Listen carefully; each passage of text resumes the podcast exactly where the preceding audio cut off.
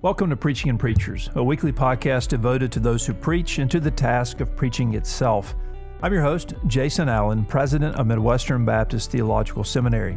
Today, I want to welcome Dr. Scott Pace to the podcast. Dr. Pace serves as Associate Professor of Pastoral Ministry and Preaching and as Associate Director of the Preaching and Pastoral Ministry Center at Southeastern Baptist Theological Seminary in Wake Forest, North Carolina. Dr. Pace, welcome to Preaching and Preachers.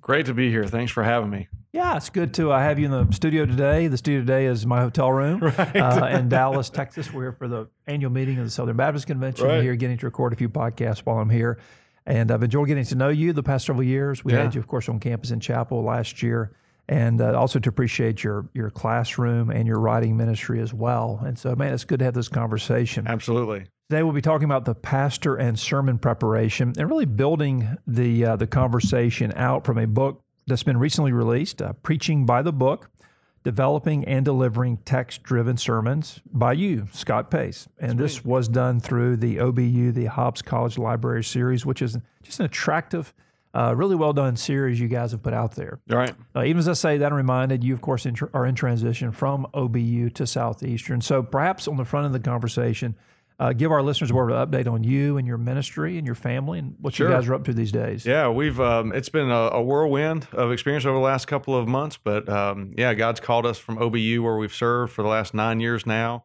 um, as the chair of the applied ministry department there, teaching, preaching, pastoral ministry, next gen ministry courses, and then we're going to be transitioning to Southeastern actually this summer. We're in the midst of transition right now, um, and we'll be here, be there this summer. Uh, and begin this fall uh, teaching some of the same courses, preaching, pastoral ministry, and dabbling in some next gen uh, type of stuff.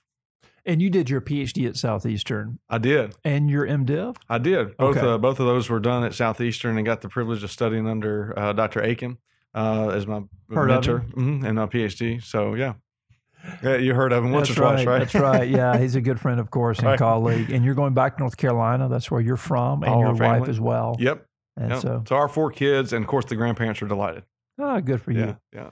Well, hey, listen, let's um let's just get into the topic today, the pastor and sermon preparation. Again, we're building this out from your book, Preaching by the Book, preparing and delivering text-driven sermons. Uh, give us the background on the book. What prompted you to write it? What are you trying to accomplish? So Sure. forth.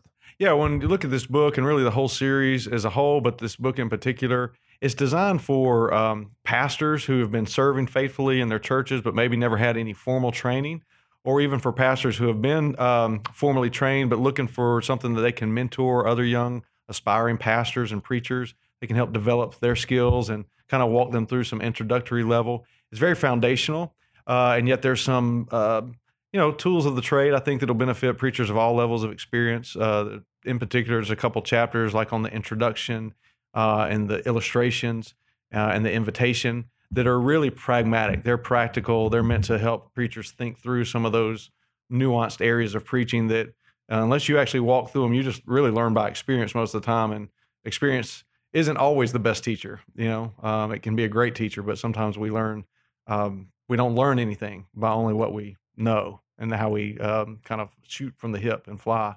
So uh, those are some some chapters that I think will benefit really preachers of all experience levels. But the book's really a foundational um, primer on preaching. And so, as it relates to the book itself, you begin talking about different sermon preparation methods. So, Mhm. I guess help size that up for us. Right. Yeah. Um, in this particular book, and, and all sermon methods aren't necessarily created equal. You know, when you look at different uh, historical renowned volumes on preaching, uh, different ones have strengths and weaknesses. So sometimes the strengths are on the hermeneutical side. Sometimes the strengths are on the maybe applicational or pragmatic side. And this was meant to be kind of a blend of both. And so there's a, a, a sermon prep method in there that's trying to be holistic, considering everything from the theological underpinnings of preaching to the, the spiritual preparation of the preacher, but then to the pragmatic of exegetical study and walking through the different steps. And it's a seven step process that attempts to be balanced and not experience some of that imbalance that you see sometimes in preaching books. And so, why another book on preaching? Right. Well, exactly. There's there's plenty of, of methodologies. Um, again, the goal was to to aim at that target audience that sometimes they feel, man, a huge volume on preaching can sometimes be overwhelming, especially with the target audience we're looking at. Uh, sometimes experienced pastors don't have a lot of time to, man, I can't really unpack another 300 page volume or a book on preaching. Uh, but here's a here's a book that they can manage uh, and, and learn from and grow from, as well as somebody who's not experienced uh, isn't easily intimidated by you know this book. It's very practical, street level. You won't find a lot of footnotes on all the pages. Um, it's it's just kind of straightforward and foundational. So, for you, um, how would you characterize your particular approach to the pulpit? Yeah. Uh, I mean, expositional, if we can use that term, there's a lot of different ways that can be defined, and we see some some fluidity to that term. Uh, but uh, for me, I think pulpit ministry has to be approached really from a long term perspective. I think pulpit ministry is an anchor for uh, pastoral ministry, and for me, uh, I think it has to be approached from primarily a theological conviction standpoint. So, what we believe about the Bible, what we believe about the church, what we believe about everything from God and Christ and salvation and humanity, all those things theologically inform our perspective of preaching. And so, when I look at pulpit ministry, um, it has to be a long term view. Uh, it's that which uh, kind of has an impact over periods of time. And too many times, I think we take a short term approach to preaching without understanding all that goes into it. And I think we can shortchange our people when we do that. So, really taking a, a kind of a career approach uh, to preaching. But for me, I think the theological underpinnings are foundational to anything and everything you then do in preaching derives from what you believe about those things. And those are uh, embedded within the book. So, we're talking about the topic of preaching on a podcast entitled Preaching and Preachers. And I would would would assume that the vast majority of listeners to this podcast are keenly aware of, can keenly concerned about their sermons, right? How they preach, sure, what they preach. You take us a bit further upstream to be concerned about the preparation for those sermons. Mm. So I guess make the case why preparation, in a sense, is more important than the sermon that's preached itself. No, there's a lot of truth to that because um, so many times we're focused on the event itself and don't really um, give the, the right emphasis on what's necessary to properly prepare. And there's there's a couple of dynamics of that. Obviously, there's the preparation of the preacher himself, um, which if you in the in the book itself, that's step one, right? It, we're we're praying for help and we're preparing our hearts. So there has to begin with prayer, and so we have to prepare our own selves spiritually uh, to be a vessel of honor, useful to the master, as Paul told Timothy. Uh, and then spiritually, we have to be able to hear and discern the voice of the Holy Spirit as He guides and directs our study. So there's the preparation of the preacher, and then there's the development of the sermon. And both of those have to go hand in glove, if you will. And so uh, for me, people sometimes want to avoid the preparation or kind of put it off or just go through their simple, normal routines, whatever fits with their schedule. And it does a disservice to, and it is a commentary on what we really believe God wants to do in the heart of the preacher before he stands before his people. And so we have to give due attention to that. I look at kind of the exegetical and the hermeneutical work almost as homework, but that homework is the hard work that allows the Lord to do the holy work. And so if we're not prepared and able to be used and ready to be used and, and devote ourselves to the preparation of the text and the sermon, then we can't really expect God to fully use the message itself in the heart of the people. So, in your book, you you lay out and advocate for a, a seven step process of sermon preparation. Mm-hmm. Can you unpack that for us? Sure. Yeah. It, it starts right there where we said it's got to begin with the, the heart of the preacher and preparing and, and leaning on the Spirit for help in the hermeneutical study. But then the seven steps, they're really foundational, but they take you through uh, the basic elements. So in, in step two, you say, well, read the passage. Well, that sounds generic. Of course, I'm going to read the passage. But we talk about reading it casually, getting a glimpse, zooming out, just reading it over, uh, just immersing yourself and submerging yourself in the text, becoming familiar with the train of thought and the flow kind of the dialogical pattern of the biblical author and just sensing what it's about. But then you want to read it carefully. And that's where you're zooming in on details, identifying things that stand out. We transition that from there into step three, which is about discovering the point. Uh, traditionally, homileticians have called that, you know, the the textual idea, or there's lots of different terms they use, but the main idea of the text, and trying to to narrow that down, summarize the main idea, and then simplify the main idea. What is the main idea? And then you go into more of the exegetical study in, in step four, where it's all about uh, kind of identifying the supporting precepts and walking through the significant words. That's the traditional exegetical part. And then step five, really is one of the again uh, what I, I want to say is a, a, more unique contribution to the book as it relates to the field of preaching, the theological, uh, doctrinal, and practical truths of the passage, and allowing those to formulate. And, and we can talk about some more of that. But as you identify those, those will then spill over to or transition into application, which is step six, and then step seven is actually pulling the sermon itself together. So again, it's kind of a holistic approach, just in seven uh, short, simple steps uh, and ones that I think most people can understand and, and, know, okay, this is what we're doing. Hey, Scott, let's pause just for a second for a word of update from Midwestern Seminary. Midwestern Seminary's 81 hour Master of Divinity degree prepares you for ministry today and tomorrow. Midwestern Seminary's flagship degree program is our primary track for ministry preparation. Requiring only 81 credit hours, the MDiv program is an efficient option for students, equipping them to serve the church in pastoral ministry. Residential students will be trained in a unique community environment passionately focused on the local church. Online students can earn the full degree without leaving their current ministry context. Come be a part of one of the fastest growing seminaries in North America as we develop a new culture of discipleship devoted to the local church and committed to taking God's unchanging word into a rapidly changing world. Visit mbts.edu/mdiv today. All right, I'm back with Dr. Scott Pace. We're talking about preaching by the book, the pastor and sermon preparation. Yeah, so let me push you a little bit and unpack these each one of these seven steps a touch more thoroughly for mm-hmm. our listeners. Sure. So step number one, you, you argue is to begin with prayer, prepare the inner person. Why do you have that as the first point? Yeah, um, you know, as I mentioned, Paul said to Timothy that, that God desires. He's got vessels of, of use, and um, he, he said in Second Timothy two that God desires to use vessels of honor that are sanctified or set apart. Um, you know, we have to remove not just distractions, but maybe even impediments that would be in the way from us hearing the Spirit's voice and from us even imposing our views or our perspectives or our experience or how we feel about a church member that week or whatever it may be uh, into the interpretation of the text. So uh, it's really about stripping away as many of those presuppositions, whether those be sinful presuppositions or just uh, subjective and, and situational presuppositions, stripping those away and allowing us to hear the Spirit uh, speak. And so I, I, think you have to start there. And we just almost assume that most of the time in sermon preparation. That's just kind of an assumed part. Oh, yeah, we're doing a spiritual work. But we rarely take the time to invest on the front end the spiritual preparation of our hearts that's necessary. And so, secondly, read the passage, which mm-hmm. I love how you frame that up the zooming in, the zooming out, right. casually, the more technically. Mm-hmm.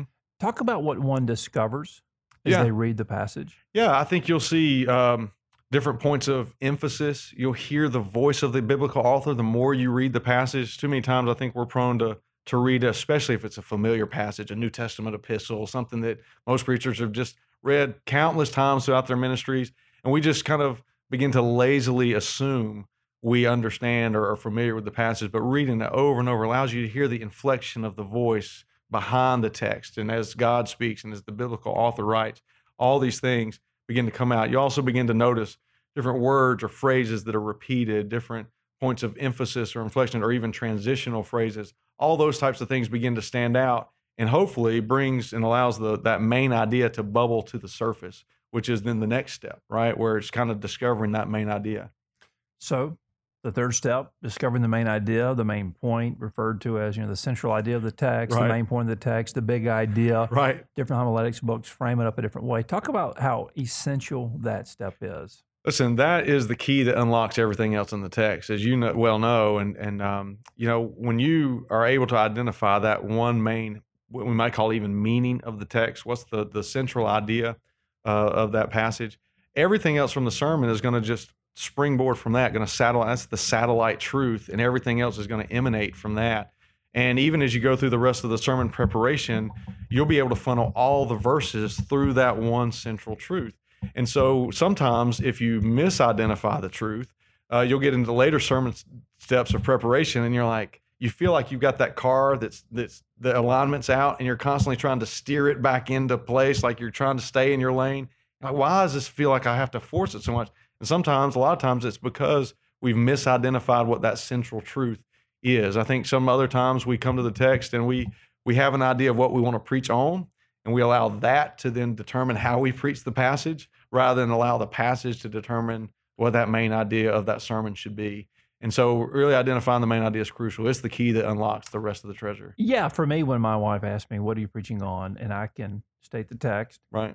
And then she says, "Well, what's it about?" And if I can state then in a sentence or two the main idea, I mean that, that's a significant threshold to have crossed. I mean, you, you, you're Right. feeling, you know, if you got that down on Wednesday or Thursday, you're feeling pretty good. But if, if it's Saturday and you can't give that answer, you are in trouble. Well, and the, you know, as the, the, the traditional saying says, a, a, a mist in the pulpit will be a fog in the pew. Right. I mean, if we can't clarify what's this text talking about, our people are going to leave Sunday mornings with a vague understanding of whatever that passage was. That's right. That's Yeah. right.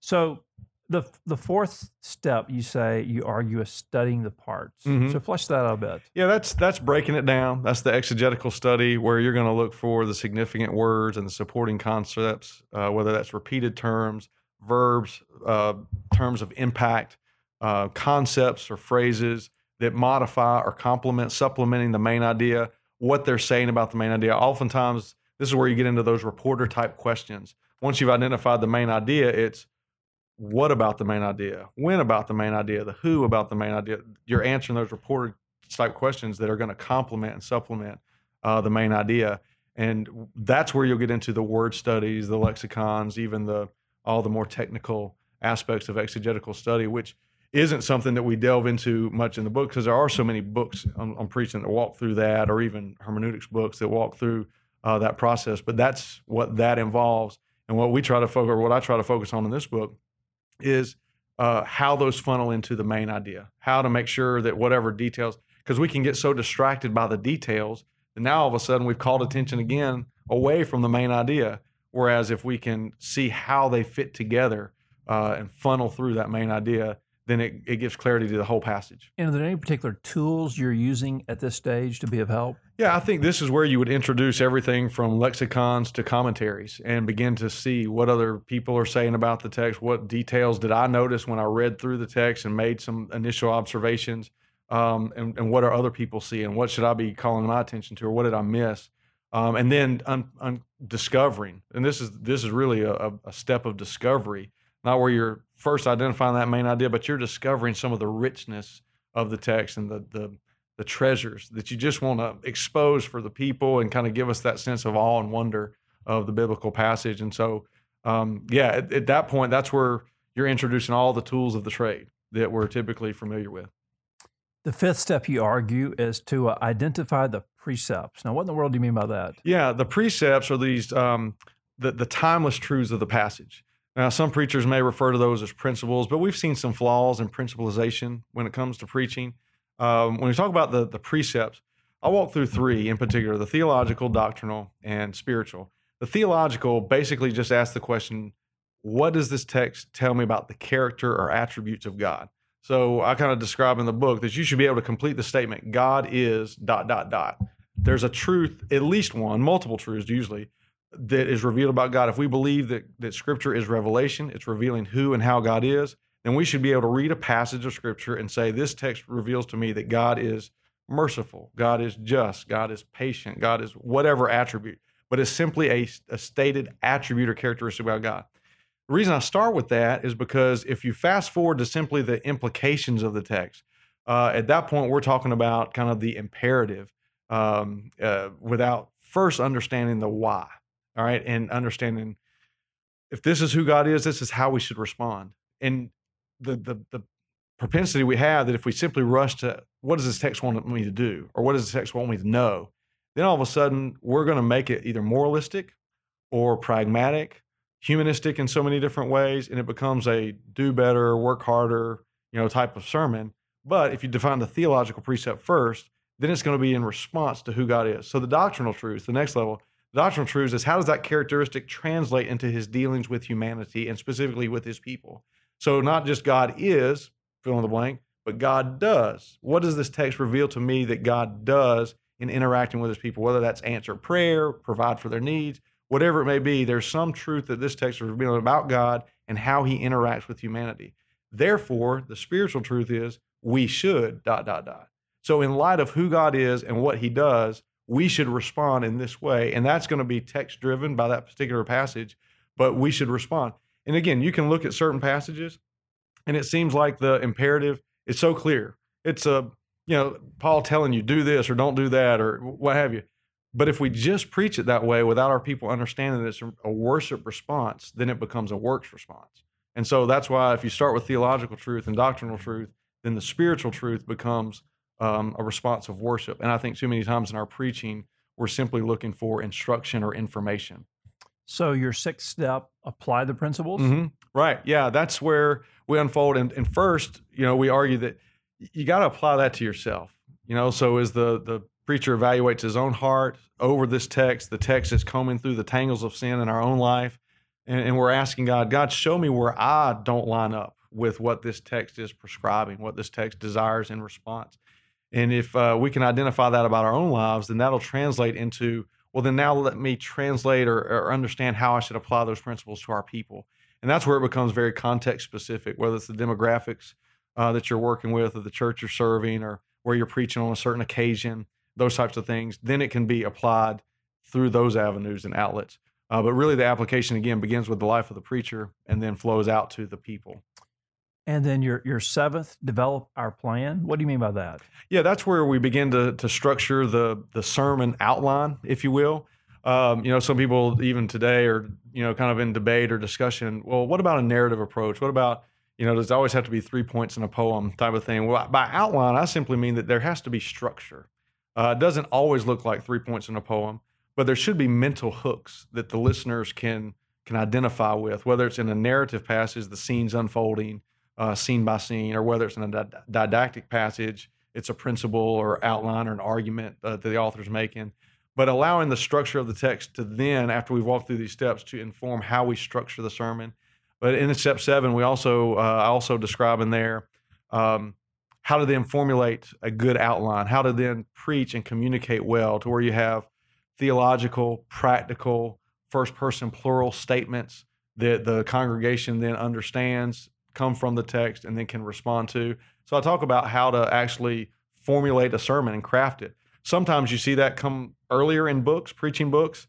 Um, but I think we can be premature with that, and then all of a sudden we're forcing the text into our outline rather than allowing the te- the outline to flow from the text. So let me try to pull this together. We have just a few moments left mm-hmm. for the podcast. Seven steps you've talked about. You unpack these in helpful ways in this conversation. Of course, more thoroughly in your book. I guess just for you uh, in the preaching routine and discipline, how does this tend to look in your life week in and week out?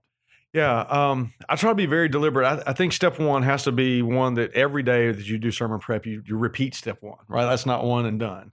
Um, but then the other steps, um, step two and three, I think earlier on in the week that you've read over the passage multiple times, maybe even in advance. And if you're preaching expositorily or systematically through books of the Bible, uh, there's already going to be permeating and, and kind of um, in, in your heart. But reading and rereading the passage, uh, that familiarity doesn't take a lot of time. Uh, sometimes the texts are going to unfold a, a, lot more naturally. The main idea won't be as difficult to discover. So steps two and three really can vary in their duration. Step four, man, you can't short circuit that. It's going to take the time. It's the homework and the hard work. It's just going to take the time that it requires. And so usually by the middle of the week, uh, you want to maybe make it through that to where step five, six, and seven are what you're finishing up on. Obviously, my goal uh, each week is to be done by Thursday. That's ideal, but you know, ministry happens and life happens, and and that's not always um, that can be optimistic, and that's not always realistic. Uh, but that's ideal to where Friday I'm really then combing over maybe some of the the, the details of a sermon, an illustration, uh, or maybe fleshing out some more application, and then Sunday, Saturday night, uh, kind of praying through it, or, or in early Sunday morning, obviously as well. Scott, this has been so helpful. Thank you for your friendship, uh, for your preaching ministry, uh, for your most recent book, Preaching by the Book, developing and delivering text driven sermons, and for joining me today on Preaching and Preachers. Dr. Allen, it's been a joy. I appreciate your leadership and, and all that you, God is using you to do, not only at Midwestern, but really across our convention. And I appreciate your friendship as well. It's great to get to know you and to be able to uh, do this for your listeners. You bet. Thank you for listening to Preaching and Preachers. For more information, please visit my website, jasonkallen.com.